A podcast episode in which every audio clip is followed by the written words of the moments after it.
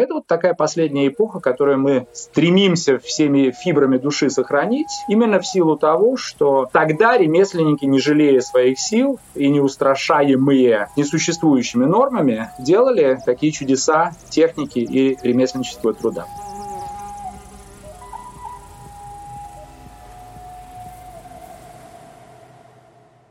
Всем привет, это подкаст «Тоже Россия». Меня зовут Мария Семендяева. Мы с Дмитрием Апариным ведущие и а, ведем этот подкаст уже на протяжении двух лет, кажется. Сегодня у нас выпуск, посвященный прошлому и настоящему Нижегородской ярмарке, крупнейшего и важнейшего ежегодного торгового события всей Российской империи на протяжении 19-го, начала 20 века. От ярмарки осталось довольно много всего в Нижнем Новгороде. И это не только место, где она проходила, но это еще и какие-то здания, которые ее окружали. И, в принципе, это какая-то инфраструктура, которая к ней относилась появилась. И вообще ярмарка действительно очень сильно повлияла на город Нижний Новгород и сформировала его, можно сказать, в таком виде, каком он есть сегодня. И этот выпуск мы записали совместно с Центром 800, Э, это такая организация, которая проводит юбилей Нижнего Новгорода, которому 800 лет в этом году. В рамках этого юбилея благоустраивается очень много всего в городе, что-то такое типа 14 общественных пространств, какое-то огромное количество гектаров, там перекладывают, не знаю, асфальт, э, делают какие-то классные парки, делают всякие новые вещи. И что больше всего нам из этого всего понравилось, конечно же, то, что в рамках этого благоустройства происходит работа с исторической средой. За последние 20 лет прошло немало юбилеев крупных российских городов. И Нижний Новгород, кстати, это третий город-миллионник России, который перешагнул вот этот 800-летний рубеж после Казани и Москвы. И я думаю, очень многие помнят 300-летие Екатеринбурга, 300-летие Петербурга, тысячелетие Казани, тысячелетие Ярославля. И действительно, далеко не всегда эти юбилеи сопровождаются реставрацией и различными мероприятиями по сохранению исторического наследия наследия, а иногда они сопровождаются разрушением исторического наследия, такой вот псевдолакировкой города или созданием каких-то новых объектов, которые рушат историческую среду и центр. Например, вот в Ярославле, когда воссоздали Успенский собор, который был взорван в советское время, огромный собор, центр Ярославля был под угрозой исключения из ЮНЕСКо. Мне кажется, что то, что происходит сейчас с Нижним, я, к сожалению, в этом году не ездила в Нижний Новгород, но я была в Нижнем Новгороде в прошлом или позапрошлом году. И в целом он и так очень красивый, очень крутой город, где должен побывать, мне кажется, каждый человек, потому что там великолепный вид на Волгу, там великолепный а, Кремль, там замечательный совершенно центр современного искусства Арсенал. Это вообще город, в который можно поехать на несколько дней, гениально там провести время и увидеть очень много всего, и поесть вкусно, и вообще все классно. Но, в общем, если говорить про именно про какие-то общественные пространства, то, конечно, любому российскому городу в какой-то момент приходится задуматься о том, что произойдет, например, с каким-то не знаю, там, старым советским зданием и огромной площадью перед ним. Или с каким-нибудь промышленным районом, в котором раньше люди работали, а теперь что-то там другое. Ну, история идет, вот, и меняется функционирование каких-то разных городских пространств, и нужно как-то конвертировать это, и нужно соответствовать времени, и поэтому происходит э, переустройство промышленных каких-нибудь революционных объектов, различные, там, не знаю, творческие кластеры и так далее, вот, а одновременно есть и советское наследие, которое уже не отвечает каким-то потребностям современного города, и что с этим делать. И у нас, кстати, вообще не бывает исторических выпусков практически. Мы всегда Но ну, говорим о современности. Выпуск, и да. это не исторический выпуск, потому что нам очень интересно понять на самом деле, какое место эта ярмарка занимает вот в какой-то такой локальной городской мифологии, в самосознании идентичности нижегородцев. И что осталось сейчас от этого крупнейшего торгового мероприятия Российской империи. Для этого мы поговорили с историком Федором Селезневым. Затем мы поговорили с директором по стратегическому развитию современной Нижегородской ярмарки Елизаветой Зубакиной. Еще надо сказать, что от ярмарки в городе осталось а, огромное здание, которое похоже на, на ГУМ чуть-чуть. Ну, то есть оно такое вот все в таком русском стиле, да, не все, да, просто русском стиле. Но нижегородцы любят говорить, что оно старше ГУМа. Да, но так как мы москвичи, мы все меряем какими-то московскими понятными вещами. Вот, Похоже на ГУМ, да. Ну, действительно, очень красивый такой терем каменный. И это здание действительно конца 19 века, кажется, и оно в советское время, там у него были разные функции, но в целом... Детский мир был в советское время. Да, мы поговорили с Артемом Укроповым. Это архитектор из архитектурного бюро «Мегабудка», я так понимаю, один из основателей бюро, который рассказал нам, как а, бюро поработало вот в рамках юбилея с этой советской площадью, которая вокруг была, да, вот с этой пустотой. Второй архитектор, с которым мы поговорили. Это... Да, это Сергей Чобан, он руководящий партнер а, архитектурного объединения «Спич». Здесь, в Нижнем Новгороде, он придумал проект сохранения багаузов. Нижний Новгород пригласил Сергея Чобана и бюро «Спич», чтобы придумать приспособление этих инженерных конструкций для дальнейшего использования. И, в общем, было найдено очень интересное решение, про которое нам рассказал как раз автор концепции Сергей Чобан. Помимо прочего, он рассказал нам о том, почему эти погаузы так важны, и в чем их красота, и в чем их смысл, и почему вообще такие вещи всегда стоит сохранять. Каждый из наших гостей рассматривает Нижегородскую ярмарку со своей стороны. Исторической, коммерческого управленческой, с точки зрения сохранения наследия, его приспособления к современным городским нуждам. Для каждого из наших гостей Нижегородская ярмарка — это не история, а ее следы и наследие Нижегородской ярмарки в самом широком смысле этого слова продолжает влиять на жизнь Нижнего Новгорода.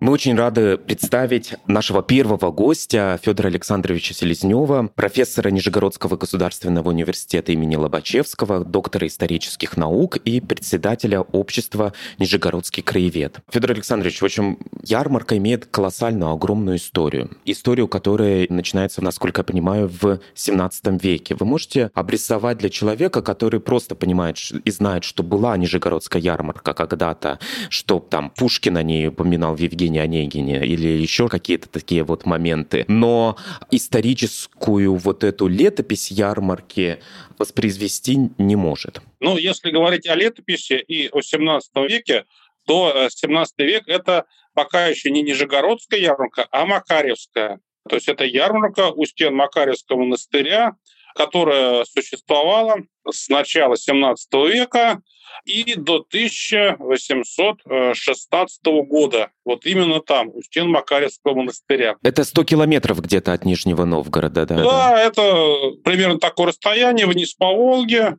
Это действительно была в 17 веке крупнейшая ярмарка российская. Именно ее описал Пушкин, вот этот хрестоматийный отрывок с путешествия Онегина, как раз описывает ярмарку у стен Макаревского монастыря еще. И как раз своим пером гениальным Пушкин несколько сатирически показал там и атмосферу, всяк суетится, лжет за дух и всюду меркантильный дух, и э, участников, э, гостей ярмарки. То есть это все относится к Макаревскому монастырю. Табун бракованных коней пригнал заводчик из степей, игрок привез свои колоды и горсть услужливых костей и так далее. То есть это Макаревский монастырь.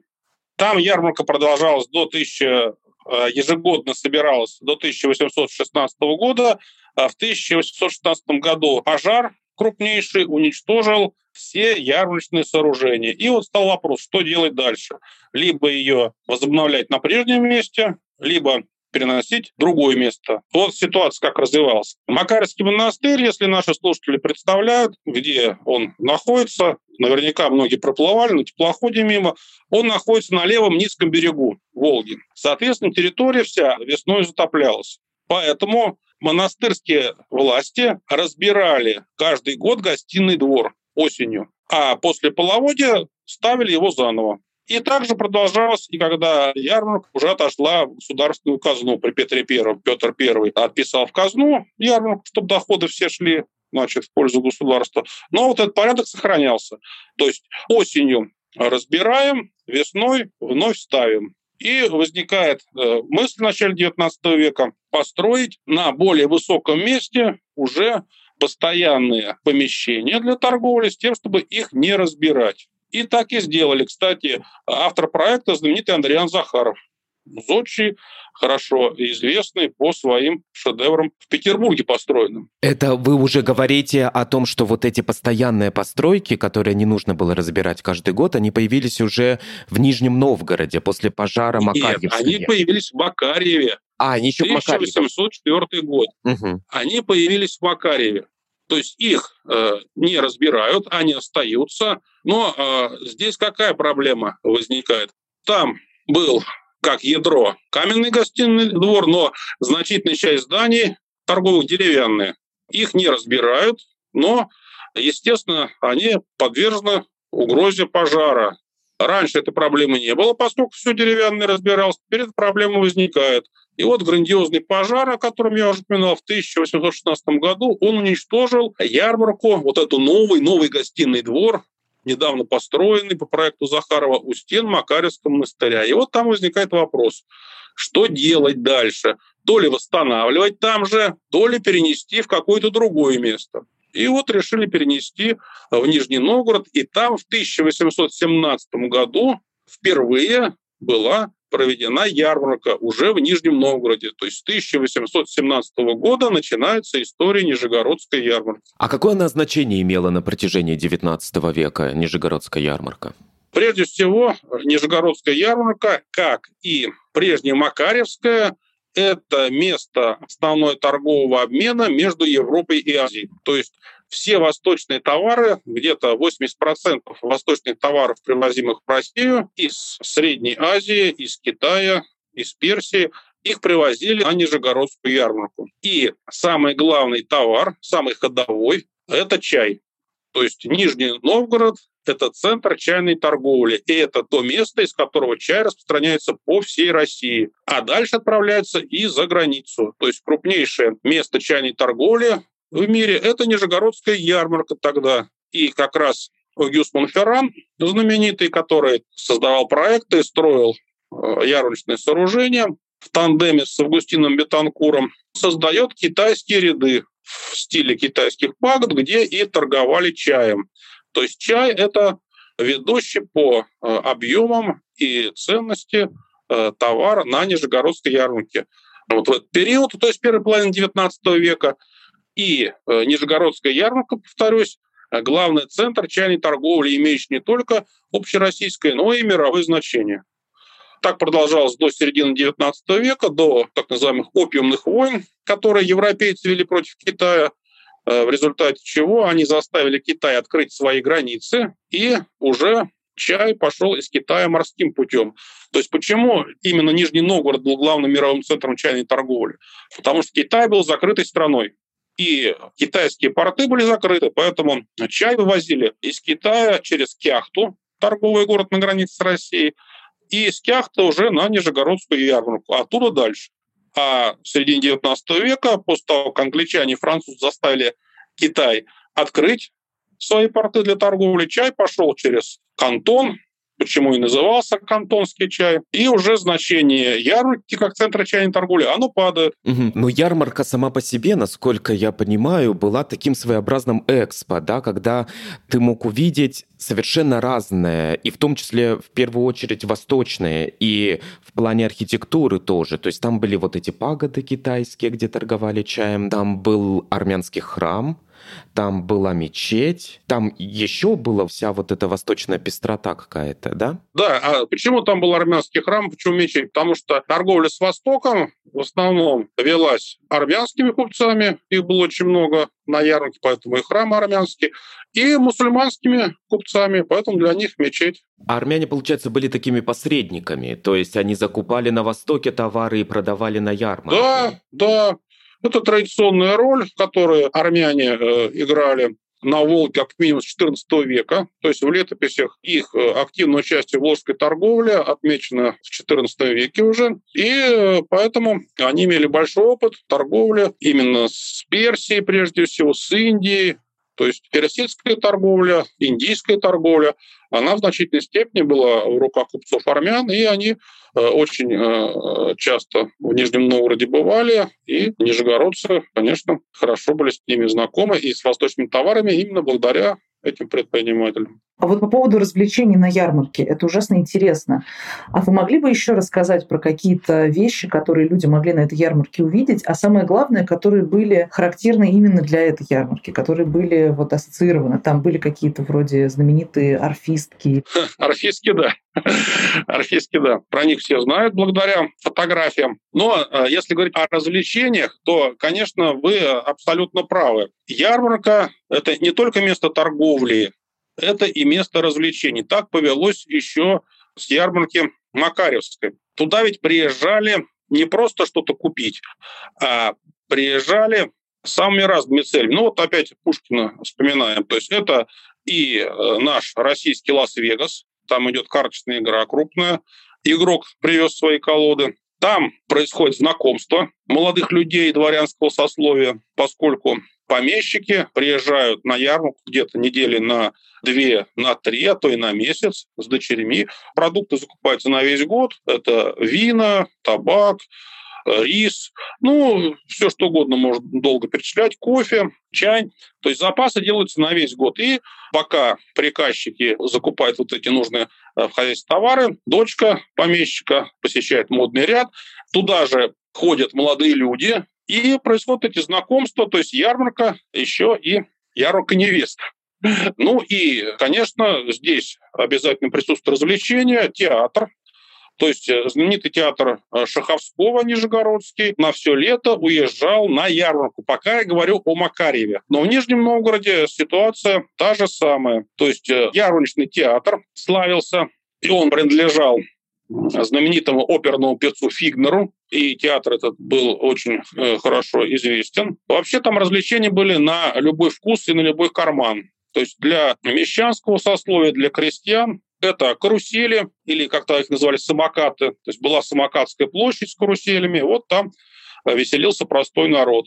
Рестораны разного уровня и разного профиля. И вот в некоторых ресторанах как раз были гвоздем программы оркестры где прекрасные девушки играли на арфах. Их портреты мы можем увидеть на фотографиях Максима Петровича Дмитриева. И эти самые арфистки нередко играли роли жриц любви. Вот это тоже одна из сторон ярмарочного быта того времени. Еще э, ярмарка – это место, где рождается русский цирк. Цирк э, братьев Никитиных, он тоже славился на всю Россию. Ну, братья Никитины, хорошо известные персонажи, как раз они стояли у истоков русского цирка. Аким Никитин, Петр Никитин, Дмитрий они приехали в Нижний Новгород с целью открыть свой цирк. И сделали. Русский цирк братьев Никитиных привлекал массу, конечно, гостей ярмарки. То есть э, нужно иметь в виду, что сам Нижний Новгород в XIX веке – это город относительно небольшой особенно по нынешним меркам. То есть в начале 19 века до ярмарки э, население Нижнего Новгорода 10 тысяч жителей. В конце 19 века, во многом благодаря ярмарке, его население увеличится до 90 тысяч жителей. Но на саму ярмарку приезжали сотни тысяч посетителей, то есть 100 тысяч, 200 тысяч, 250 тысяч. Это обычная вещь для ярмарки. То есть огромный поток людей, естественно, вы можете представить, какие доходы огромные были у тех, кто содержал здесь разного рода развлекательные и прочие заведения. То есть вот самые знаменитые фотографы русские XIX века, Дмитриев и э, Карелин, они не нижегородцы, но почему они оказываются в Нижнем Новгороде? Потому что там ярмарка. И они свои фотографические заведения как раз и создают в Нижнем Новгороде, потому что здесь можно получить очень большой доход, потому что фотография – это редкость, и каждый гость ярмарки или почти каждый он хочет на память фотографироваться. То есть представьте, какой огромный клиентов выбор у них, причем самого разного уровня. Наследник престола, великий князь Александр Александрович, будущий Александр III, тоже первым делом, когда приезжает в Нижний Новгород, идет фотографию. Казалось бы, наследник престола, что в Петербурге он не мог. Нет, он фотографируется в Нижнем Новгороде, когда прибывает сюда. Потому что там было лучше или потому что это просто что-то, чем ты обязательно должен заняться в Нижнем Новгороде? Вы знаете, я думаю, и первое, и второе. Это удобно, это модно, и это делают почти все. То есть если ты в Нижнем Новгороде, это просто удобно. Все на одном пятачке. Небольшая площадь, где все, что нужно для развлечений, все рядом. Но это такой ярмарочный мацион. И увеселение, и бизнес делать, и так далее. А... И сюда все привозят самое новое. То есть вот фотография появилась сразу на ярмарке кинематограф появляется почти сразу после своего изобретения. 1896 год. Шарль Амон привозит первые фильмы братьев Люмьер. То есть все-все с пылу с жару, все на Нижегородской ярмарке. Угу. Там еще, мне кажется, ярмарка очень тесно связана с искусством в том числе. Насколько я помню, Щукин пополнял свою восточную коллекцию на этой ярмарке. Там экспонировался в рубль и так далее. Часто путают Нижегородскую ярмарку и Всероссийскую промышленную и художественную выставку 1896 года. То есть вот если мы говорим о Врубеле, о произведениях искусства, то они, конечно, экспонировались не на ярмарке, а вот на этой выставке. Да, там был специальный павильон для э, картины в рубле «Принцесса Греза», то есть там э, выставлялась замечательная картина Маковского «Воззвание Минина к нижегородцам». Там действительно была представлена во всем своем многообразии культура России, конца XIX века, ее достижений. Это выставка достижений народного хозяйства, но это не ярмарка. Которая это, проходила э, где? Если вы представляете Нижний Новгород, то это современный парк имени 1 мая. То есть от Московского вокзала нужно идти в противоположном направлении э, от ярмарки. То есть это не ярмарка, это совершенно другое место. Но, конечно, то, что Александр III по совету Витте э, принял решение провести эту выставку в Нижнем Новгороде, кстати, это первая выставка, она вообще 16-я, но первая в не столичном городе. То есть до этого выставки которые проводились с 1829 года, были в Петербурге, в Москве, в Варшаве и никогда в провинции. И вот первая выставка в нестоличном городе – это 1896 год, Нижний Новгород. Почему э, такая честь э, Нижнему Новгороду? Потому что это город ярмарочный. И, конечно, те тысячи, сотни тысяч людей, которые прибывали на ярмарку, они стали посетителями и выставки. Конечно. То есть все это вещь взаимосвязана. Какова судьба ярмарки в 20 веке? Хороший вопрос и очень важный. Я постараюсь на него ответить кратко. Ну, на самом деле ведь ярмарка – это не исключительно русское явление. Ярмарки были, конечно же, и в Европе, в Западной Европе, и само слово «ярмарка», слово немецкое, переводится как ежегодный торг. Ярмарки были в немецких землях, очень распространены. Но постепенно они уходят в историю. Ведь почему была ярмарка нужна и популярна? Потому что не было стационарной торговли, не было магазинов не то что шаговой доступности, а вообще близких. Поэтому все товары покупались на ярмарке. Там э, шел вот этот обмен. По мере развития торговли, транспортных путей, конечно, значение ярмарок падает. И когда э, строят в России железные дороги, начинают строить, то допустим, железо уральское, которое до этого продавалось исключительно на ярмарке, минуя ярмарку, уже начинает идти в Москву, в Петербург. То же самое касается и многих других товаров. То есть постепенно ярмарка превращается из того места, где покупают реальные товары, и вот эта розничная торговля играет определяющую роль в обороте, превращается в место, где заключаются сделки на крупные партии товара. То есть где э, товар выставляется. При этом, конечно, торговля розничная, она продолжалась до самого конца. Но постепенно все-таки изменения происходят, и ярмарка превращается в такую биржу, где заключались крупные сделки, где цены устанавливались на целый ряд товаров, на хлеб, на зерно, на ткани, на нефтепродукты. Цены назначались здесь поскольку здесь заключались крупнейшие сделки на крупной партии этого товара. А следующий этап, который Запад тоже прошел, это превращение вот такой биржи в выставку.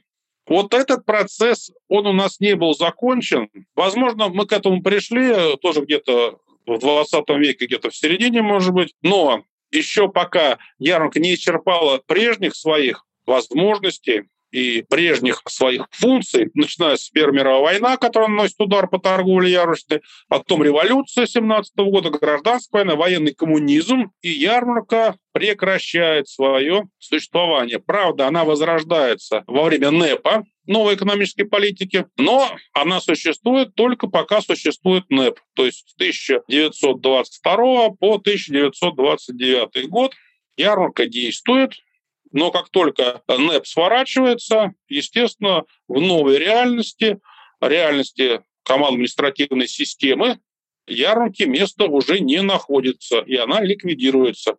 Но а, после того, как происходит вновь возвращение рыночных отношений, ярмарка Нижегородская возрождается, но уже как выставка. И сейчас она действительно главный профиль ее деятельности – это выставочная деятельность. Какое место занимает ярмарка вообще в сознании современных нижегородцев? Это исключительно история, и каждый ли нижегородец вообще знает о том, что в Нижнем Новгороде была такая великая ярмарка? Как история становится вот настоящим и современностью? Это важно вообще для идентичности нижегородца, вот эта память о ярмарке? Да, я думаю, что это важно. И э, большинство нижегородцев э, знают о ярмарке, в том числе и отчасти благодаря вашему покорному слуге, поскольку сейчас есть в нижегородских школах курс истории Нижегородского края. Я э, участвовал в создании этого курса, был одним из авторов пособий, где, конечно, ярмарке отводится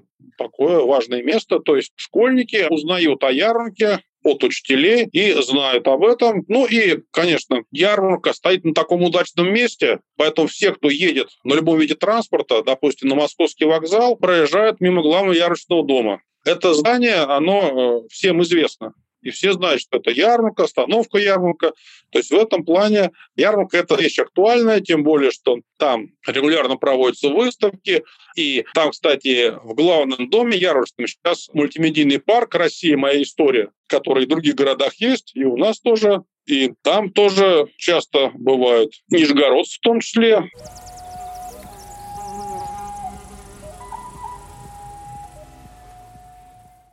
О современной Нижегородской ярмарке, которая была возрождена в 1991 году, мы поговорили с Елизаветой Зубакиной, директором по стратегическому развитию Нижегородской ярмарки. И, Елизавета, вот первый вопрос, в чем вообще особенность Нижегородской ярмарки и сейчас, и раньше? Нижегородская ярмарка всегда была особенной, и ей, собственно, остается. Деловой центр региона, современная выставочная площадка и уютное общественное пространство – это все про нас. От революционной ярмарки мы сохранили лучшее. Это стремление к первенству, инновациям, открытиям.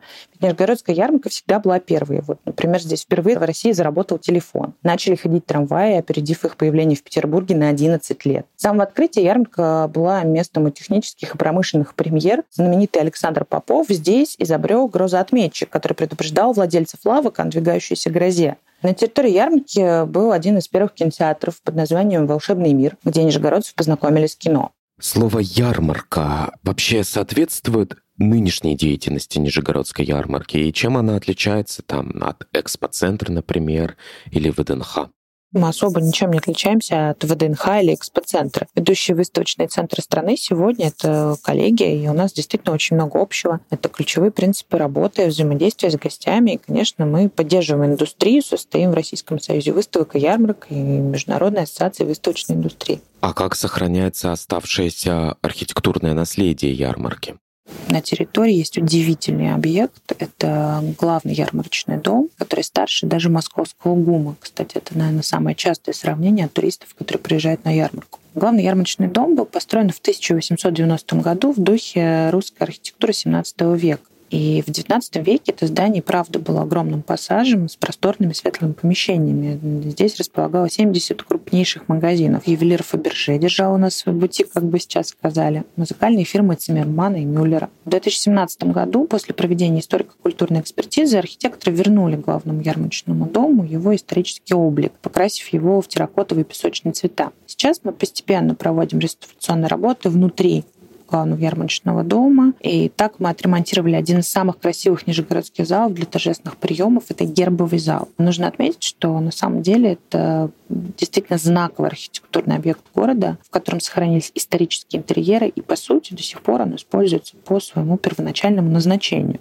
В свое время он был создан для собрания российского купечества, а сейчас бизнесмены, политики, предприниматели проводят здесь свои мероприятия. Не так давно наш чугунный фонтан перед главным ярмарочным домом, который был в свое время построен на деньги российского купечества, начали тоже реставрировать. И ждем, что этот объект культурного наследия вновь заработает к 800-летию Нижнего Новгорода. А какие сейчас есть планы по развитию ярмарки? Я мечтаю, чтобы на ярмарке появились и качели, и карусель. И моя мечта частично воплотится уже совсем скоро, когда у нас завершится благоустройство территории в рамках программы «Среда 800». Здесь появятся локации для детей и взрослых, и, конечно, обновленному пространству будут необходимы новые события. Поэтому наших гостей ожидают фестивали, концерты, выставки. А на крыше нового второго павильона мы бы хотели сделать видовой ресторан. Что касается конгрессной выставочной деятельности, то у нас запланировано проведение ряда крупных федеральных событий, в том числе саммит экологической тематики. И мы очень плотно работаем в направлении наука и инноваций.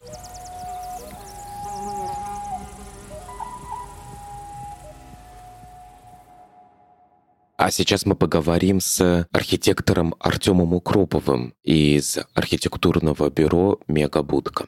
Артем соавтор концепции благоустройства ярмарочной площади и окружающей территории. И давайте спросим Артема, что там будет происходить. Наверное, лучше начать даже с того, что за пространство вам досталось, и какое оно, и в чем сложность его. Очень знаковое пространство, площадь или даже сказать комплекс общественных пространств Нижегородской ярмарки. То есть это пространство, которое осталось фактически, является наследием ярмарки, которая была когда-то раньше. Сейчас от ярмарки остался фактически только главный ярмарочный дом, вот этот вот павильон, большое здание, и перед ним большая площадь, это ярмарочная площадь. К ярмарочной площади еще примыкает несколько пространств, а именно площадь Ленина, небольшая площадь, которую мало кто, наверное, знает, потому что она фактически не была никогда сформирована. Недавно а, возвели пристройку, новый павильон, Стас Горшунов его проектировал, и там появилась такая площадь, которая условно называется выставочная площадь. А также небольшой скверик за ярмаркой, который условно называется сквер Бетанкура, тоже условно. Сейчас это просто парковка. Да? Вот. И все эти пространства мы делали и называем это просто ярмарочной площадью, потому что это комплекс пространств. И действительно, почему я сказал, что это знаковое место? Потому что это большое пустое пространство, на которой была новогодняя елка. То есть это самая большая, наверное, площадь сейчас Нижнего. Наверное, да. Но, по крайней мере, по значимости она действительно имеет центральное значение. Но там, насколько я понимаю, еще время от времени проходят эти демонстрации, митинги, парады и вообще какие-то народные не то что гуляния, а, я бы сказал, ну, какие-то такие массовые мероприятия. Ну, конечно, потому что это большое пустое пространство, при этом за счет того, что оно разделено на разные типы вот этих пространств, о которых я говорил, например, вот рядом площадь Ленина, для нее были характерны как раз политические высказывания. Там, например, проводилось, э, кроме политических митингов, еще, что меня особенно заинтересовало, выставка выставка автотехники, насколько я помню. То есть какой-то ретро, что-то в этом роде. Есть достаточно большое исследование, где мы прям смотрели на все события, которые проводились за несколько лет на той или иной площади, и оказалось, что, в принципе, достаточно большая событийная программа там уже существует на этих площадях, на этих пространствах. И поэтому вот каждому из этих субпространств мы относились немножко по-разному и проектировали их по-разному, несмотря на то, что это комплекс. Нам как раз нужно было их завязать в комплекс. Но вот как раз, насколько я понимаю, беда этих пространств заключается в том, что в обычное время, там вечером, в обычные дни, когда нету демонстраций, митингов, праздников и всего остального, эта площадь пустует и совершенно непонятно, как на ней находиться и что на ней делать. Абсолютно точно. Кроме того, еще существует проблема и дневного использования, например, в летнее время или в зимнее время. Опять же, потому что в зимнее время это хорошо продуваемое пространство с воды, а в летнее время там стоит зной и вообще нету тени. Соответственно, потенциально пространство имеет очень большое такое значение и может использоваться совершенно по-разному, но да, фактически оно используется только с бытия картина. Конечно, есть люди, которые выходят, мы смотрели, транзитники, которые просто ходят транзитом, есть люди, которые выходят гулять с детьми, но надолго там не задерживаются. Для детей это пространство притягательно тем, что это большое, пустое, открытое пространство, а дети просто любят большие, открытые, пустые пространства. Но мы понимаем, что для того, чтобы, например, наладить социальные связи или провести в комфорте достаточно большое количество времени, ну, оно не предназначено было. Даже если человек не был в Нижнем Новгороде, даже если человек не видел фотографии площади Ленина или Ярмарочной площади, то по нашему разговору он прекрасно может понять, что это такое, потому что практически в каждом российском городе есть вот эти огромные пустынные центральные пространства, часто неблагоустроенные, часто исключительно полностью заасфальтированные, без тени, с ветром, без зелени, только со стоящим Лениным, чаще всего с Лениным, я думаю. В некоторой степени это такая вот градостроительная советская болезнь, такой рудимент былой эпохи, который сейчас совершенно не актуален, потому что практически не проходят такие массовые мероприятия, они и не нужны, и не востребованы. Ну, я сейчас расскажу свою позицию относительно этого. Дело в том, что площади, которые образовывались перед знаковыми зданиями, они с градостроительной точки зрения оправданы тем, что таким образом, отодвигая какое-то знаковое здание от линии фронта улицы, мы создаем дополнительную паузу, что ли, для того, чтобы насладиться этим зданием. Чаще вообще, на самом деле, с самого проспекта, да. То есть, например, когда на автомобиле едешь и видишь, например, Большой театр, он стоит в глубине, ты понимаешь, о, Большой театр, там фонтан, значит, вот он отступил там глубоко. Если посмотреть, все вокзалы у нас также сделаны в Москве и во многих городах также, да.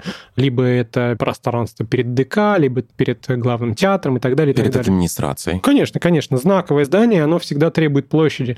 С точки зрения градостроительства это вполне оправданный прием. Другое дело, что действительно само по себе вот это вот пустое пространство, а оно, надо сказать, есть не только в России, поэтому нельзя сказать, что это пережитки какого-то советского времени. На самом деле, посмотреть в Европе очень много площадей, которые созданы и в Средневековье, и даже раньше. Не везде, но очень часто. Вспомните, например, там какие-нибудь кирхи, соборы, Ватикан даже, да, огромная площадь в Ватикане есть для того, чтобы собирать э, Ну, для паломников. сбора людей. Да, ну да, да. Ну, так часто бывало, потому что площадь это место социализации людей, где люди собирались. У нас, конечно, это нацелено больше на создание некой парадности. Но, тем не менее, для восприятия города такое разнообразие пространств вполне гармонично. Другое дело, что эти пространства не совсем корректно используются. То есть хорошо, когда у нас есть сейчас пока еще есть э, такая тенденция развития общественных городских пространств, логично, что пустое пространство, наверное, не должно просто так существовать, и хорошо бы туда запустить людей. Плюс еще поскольку у нас есть такое большое пустое пространство, если мы, например, там что-то создадим,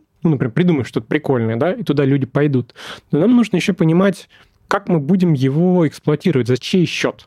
То есть его нужно поставить на баланс. Если там, условно говоря, у нас будет просто там асфальтом залито все, то его не нужно будет ремонтировать, это достаточно удобно. Там периодически можно устраивать мероприятия. Очень комфортное для баланса городских служб пространство. Так вот, наша задача, задача архитектора, с одной стороны, сделать это пространство жилым, чтобы туда люди пошли, придумать что-то прикольное, интересное, соединить разные социальные группы или нацелить там на создание каких-то сообществ или препровождение времени, или создать досуг, или еще что-то. Мы еще должны думать, а как это пространство будет монетизироваться? Мы должны все время думать об этом. Поэтому в данном случае, если мы говорим о, например, ярмарочной площади, то понятно, что такое большое пустое пространство в центре города, которое может вместить в себе несколько тысяч человек, э, логично, что его в любом случае необходимо спроектировать с учетом вот этой вот особенности для того, чтобы там иметь возможность проводить какие-то большие массовые мероприятия, как городские бесплатные, так и, возможно, коммерческие, или выставки, или еще что-то в этом роде, но при этом совместить это с функцией повседневного времяпрепровождения. А так э, что там будут делать люди? Ну, давайте, если мы говорим про непосредственно саму площадь, которая находится перед ярмарочным домом, которая как раз э, там в ближайшее время она должна уже ввестись в эксплуатацию, то, э, во-первых, надо сказать, что в этом участке огромное количество ограничений, потому что сам сохранившийся объем вот этого центрального ярмарочного дома, он является объектом культурного наследия. То есть, например, вы не можете поставить перед ним что-то такое, что каким-то образом его загородит. То есть у нас там среди вариантов было, например, высадить большое количество деревьев, озеленить это пространство, сделать больше навесов, Ну, еще что-то. кажется, это не такая плохая идея. Кажется, не такая плохая идея, но дело в том, что нам пришлось работать с экспертами, которые как раз занимаются культурным наследием, и очень многие вещи нам пришлось от них отказаться. В том числе нам пришлось сильно менять рассадку деревьев, уменьшать их высотность, обосновывать просматриваемость ярмарочного дома с Советской улицы, ну это улица, которая проходит вдоль набережной. Поэтому пространство, фактически, которое являлось э, большим пустым ничто, мы оставили большим пустым ничто, но при этом мы же не могли бы так просто сделать, сказать, вот, простите меня, вот здесь был асфальт, а теперь здесь будет бетонная плитка. Нет. Вот это пространство ярмарки собирало вокруг себя очень много людей. Люди приезжали со всех городов, которые находились и э, в Поволжье, и также из других стран приезжали туда люди, торговались, обменивались мнениями и так далее, и так далее. Так вот, нам очень хотелось вот эту историю каким-то образом сохранить. Но как мы ее можем сохранить, если у нас есть э, пустое горизонтальное пространство, которое мы должны оставить для того, чтобы наблюдать за чудесным, ну, действительно красивым ярмарочным домом. Поэтому мы в горизонтальной плоскости сделали разбивку на вставке, такую интеграцию информационных плиток. И каждая плитка включает в себя некую инфографику, которая относится либо к знаковым людям Нижегородской области, либо к городам, которые вели там торговлю когда-то на ярмарке, либо тем людям, которые сделали особый вклад либо в Нижний, либо в область, либо в индустрии страны, но при этом имели отношение к Нижегородской области или к Нижнему Новгороду непосредственно. Вот. И поэтому вот эти вот информационные таблички, условно говоря, как звезды на аллее звезд, да, вот самая простая аналогия, которую там каждый поймет, мы выложили им все вот это вот пространство.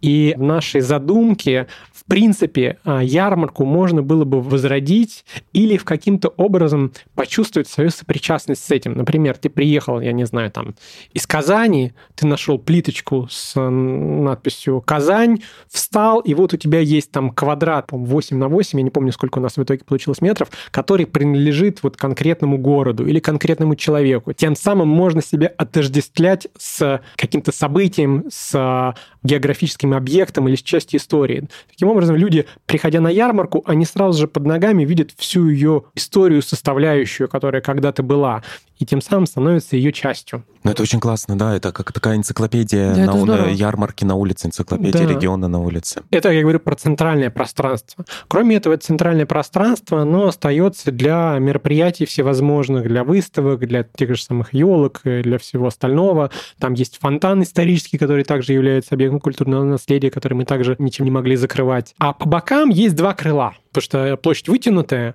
и вот есть два крыла. И там, насколько это было возможно, насколько позволяло недопуск перекрытия видов на ярмарочный дом, разместили там озеленение. При этом сделали такое озеленение, под которым не только можно было бы там комфортно сидеть в тени или создавался бы уютный микроклимат, а мы сделали газоны, на которых можно лежать. То есть мы сделали такие приподнятые газоны, типа как приподнятые клумбы со специальными лесенками, когда ты лежишь не просто в уровень мощения, да, а ты забираешься на 2-3 ступеньки и лежишь как на таком большом зеленом диване. И там, собственно, мы это тоже предусмотрели. Кроме того, там тоже очень много всяческих разных отсылок, потому что Нижегородская область славилась своей металлургией, поэтому мы бы очень хотели тоже в этом проекте отразить вот эту вот историю, историю промышленности. Поэтому, например, очень многие объекты, которые затеряны между вот этой зеленой растительностью и вот этими клумбами у нас сделаны из металла. Из металла и, в частности, из труб. Например, почему из труб? Потому что, во-первых, есть рядом Выксусский металлургический завод. Во-вторых, когда Бетанкур проектировал... Э, Это инженер, который да, построил да, уже сейчас несуществующее, я так понимаю, он здание спроектировал, ярмарки. Он спроектировал вообще всю ярмарку, а также очень много сделал для развития э, Нижнего. Вот. В начале 19 века. Да, в частности, он вообще придумал как таковую канализацию в Нижнем, и вот эти вот металл, трубы, вода, потому что вода, она также э, присутствовала в генплане ярмарки, потому что по ней как раз шла основная логистика. То есть можно открыть генплан и посмотреть, как там подковой такой буквы «П» шла вода. Канал такой да, за, да, да. за зданием. Он не только за зданием, прям вообще на большую территорию шел того района, который сейчас застроен, просто жилой застройка, там это все ярмарка фактически была. И мы стали с этим очень много экспериментировать. И на этом построили какой-то такой собственный, уникальный для этого места стиль. С одной стороны, отсылкой значит, к бетанкуру, к менталургии, к воде, к самому ярмарочному дому, потому что он очень тоже э, характерный, он сделан в таком псевдорусском стиле. Мы взяли оттуда очень много разных элементов, переосмыслили их, и поэтому у нас получилось еще много функциональных объектов, сделанных в таком стиле. В частности, мы разместили там детскую площадку с возможностью играть с водой. Мы планируем заказать э, хорошее немецкое оборудование туда. И почему там вообще воду, да? То есть вроде с водой была история, но с другой стороны еще есть функционал очень понятный, потому что на ярмарке достаточно жарко в э, летнее время, поэтому мы хотели запустить туда воду, чтобы просто было охлаждение. При этом там мы еще сделали отсылку к каналам непосредственно. Мы сделали такой неглубокий водоем, также, чтобы запустить туда воду. Потом у нас есть отсылка к Шухову, потому что он сам непосредственно имеет отношение к Нижнему.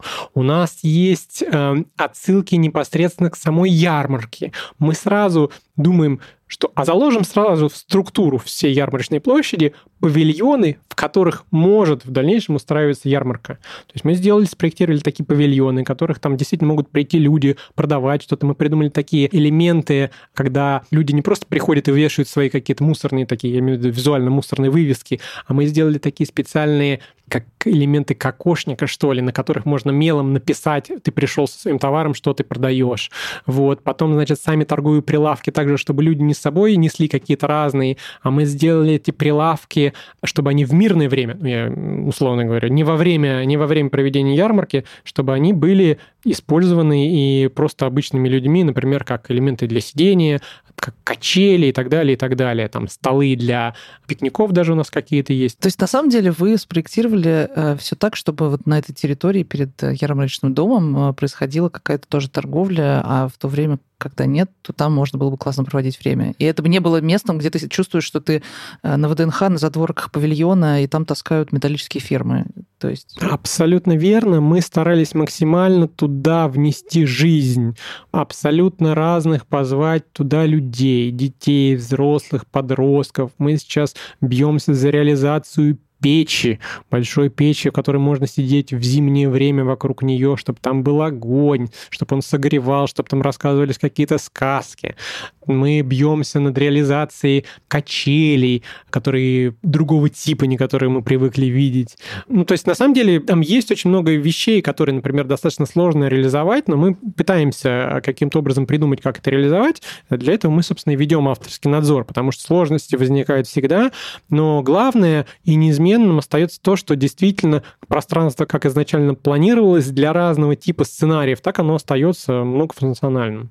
Если бы мы просто, как бюро Мегабудка, сами делали бы все вообще никого не спрашивали, мы бы вообще сделали все по-другому. Ну, вообще, как-то по-другому. Я не знаю как, но как-то бы сделали по-другому точно не так. Там тоже было бы разумно, тоже было бы логично, тоже было бы объяснено, но поскольку у нас был и опрос э, аудитории, жителей и так далее, исследования, которые сделали наши заказчики-партнеры, мы, естественно, все это учитывали, и таким образом это на самом деле какой-то такой, хочется сказать слово синергия, но какой-то он такой, что не стоит его говорить, э, я скажу... Коллективный как, коллективный, коллективный, коллективный труд, проект. да.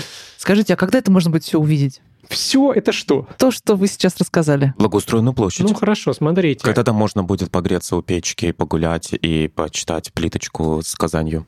Вот смотрите, здесь мы как архитекторы отстаиваем свою позицию. Нам очень хочется, чтобы все сделано было максимально хорошо, максимально качественно и с максимальным соблюдением того, что было заложено в концепцию. Но тем не менее есть сроки, которые говорят, что нужно все делать э, к э, Дню города. И мы со своей стороны некоторые вещи совместно, собственно, с Институтом развития городской среды Нижегородской области и с э, Центром 800 мы смогли немножко подвинуть и сделать попозже. То есть, в частности, например, если будет заказано вот это вот оборудование из Германии водное, то оно, естественно, приедет чуть попозже.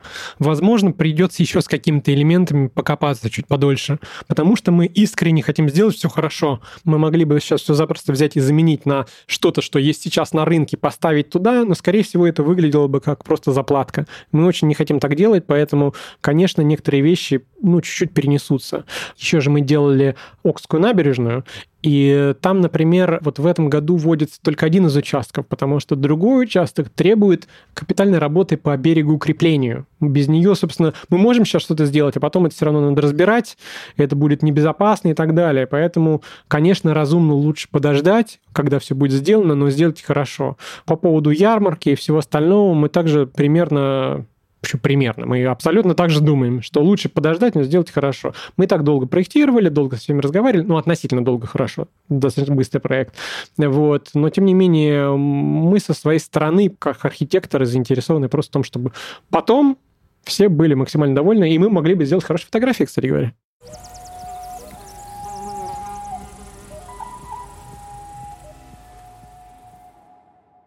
А сейчас мы вернемся к разговору с историком Федором Селезневым.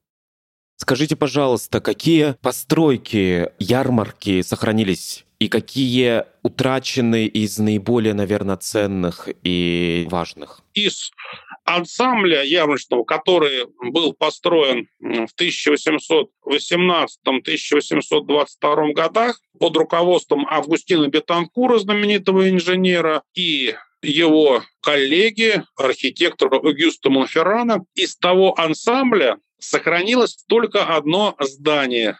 Это Спасский Староярочный собор.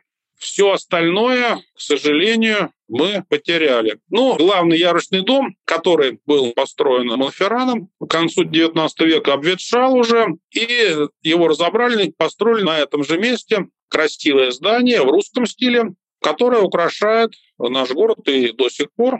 То есть вот то здание, которое сейчас является центром ярмарки, это 1890 год постройки. Ну а торговые помещения, павильоны построенные под руководством Бетанкура. Вот эти двухэтажные такие домики небольшие, где на первом этаже шла торговля, а наверху жили купцы, продавцы. Они были разрушены уже в советский период. На этом месте построены в хрущевский период жилые дома, эти вот пятиэтажки. Ну, поскольку ярмарка не работала, место пустовало, здания тоже эти были разрушены, то вот их решили снести и построить жилые дома. Несколько зданий осталось от середины XIX века, интересных таких. Когда была построена железная дорога от Москвы до Нижнего Новгорода, то из Москвы сюда стали поступать текстильные товары, предназначенные преимущественно для деревни. Это были хлопчатобумажные ткани, ситис, коленкор, фланель, платки, шали. Все это называлось словом мануфактура тогда. Мануфактура, мануфактурный товар, мануфактура. Так вот, возникает э, так называемая мануфактурная улица внутри Бетанкуровского канала. Я вам, наверное, не сказал, что э, Бетанкур такой подковой гигантской окружил территорию ярмарки первоначальную каналом. То есть вот ядро ярмарки, оно было внутри Бетанкуровского канала. И, соответственно, вот на берегу этого канала возникает в середине 19 века мануфактурная набережная, где были складские помещения московских купцов, текстильщиков. И вот там осталось одно здание – корпус мануфактурных складов Нижегородской ярмарки. Что еще осталось? Конечно, мы должны вспомнить Александр Невский собор. Он был построен в 1880 году в памяти посещения ярмарки Александром II и, соответственно, посвящен его небесному покровителю Александру Невскому, построен на средства ярмарочного купечества в память вот об этом э, визите, который состоялся в 1858 году. Вот, строили долго, это э, гигантское сооружение, которое достойно отдельного рассказа. Э, собор находится на стрелке, то есть на месте слияния Оки и Волги, и э, до сих пор является э, самым высоким зданием в Нижегородской области. И не только. Это один из самых высоких православных храмов вообще в мире. А рядом с ним с недавнего времени достопримечательностью являются так называемые пагаузы выставочные. Вот опять по связи выставки Всероссийской промышленной художественной и ярмарки. Перед выставкой 96 года Предыдущая выставка была в Москве в 1882 году. И вот конструкции оттуда, металлические, многие, были перевезены в Нижний Новгород. И они стали основой главного павильона Всероссийской промышленной художественной выставки. Когда она закончилась, то э, павильоны разбираются, продаются, и вот часть конструкции главного павильона выставки, она оказалась на Сибирской пристани Нижегородской ярмарки и использовалась как э, портовое сооружение. Они были в советский период покрыты штукатуркой, то есть имели вид вполне тривиальный. Но когда строили стадион чемпионата мира 2018 года, у нас там стадион красавец стоит рядышком, вот эти промышленные здания стали сносить, э, здания порта, портового сооружения. И вот вдруг нашли, что под этим слоем штукатурки э, находится такая замечательная а, ажурная металлическая конструкция, такая совершенно удивительная. И их сохранили, и вот сейчас они являются одной из достопримечательностей.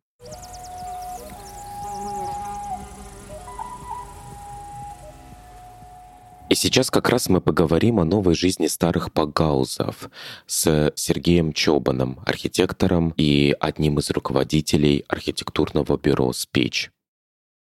Конечно, с тех пор, когда эти павильоны делались или эти пагаузы делались, не только уровень техники серьезно возрос и усовершенствовался, но и нормы, которые привели к тому, что те конструкции, которые раньше могли быть очень тонкими, ажурными, сейчас такими уже являться не могут. И в целом все технологии, они же не обязательно скажем так, развились в сторону совершенствования. Наоборот, мы научились и, может быть, в какой-то степени и хорошо, что научились с большим уважением относиться к себе, экономить не только средства, но и наши силы в процессе строительства. Поэтому э, сами строительные процессы стали, не по слов, в каких-то своих частях и более примитивными. Поэтому то, что мы пытаемся сейчас сохранить постройки конца 19-го, начала 20 века, это мы, в общем, хотим сохранить последний ренессанс ремесленничества после которого уже условно говоря, в 20-е годы. Мы же, в общем, привыкли восхищаться постройками 20-х годов, но давайте будем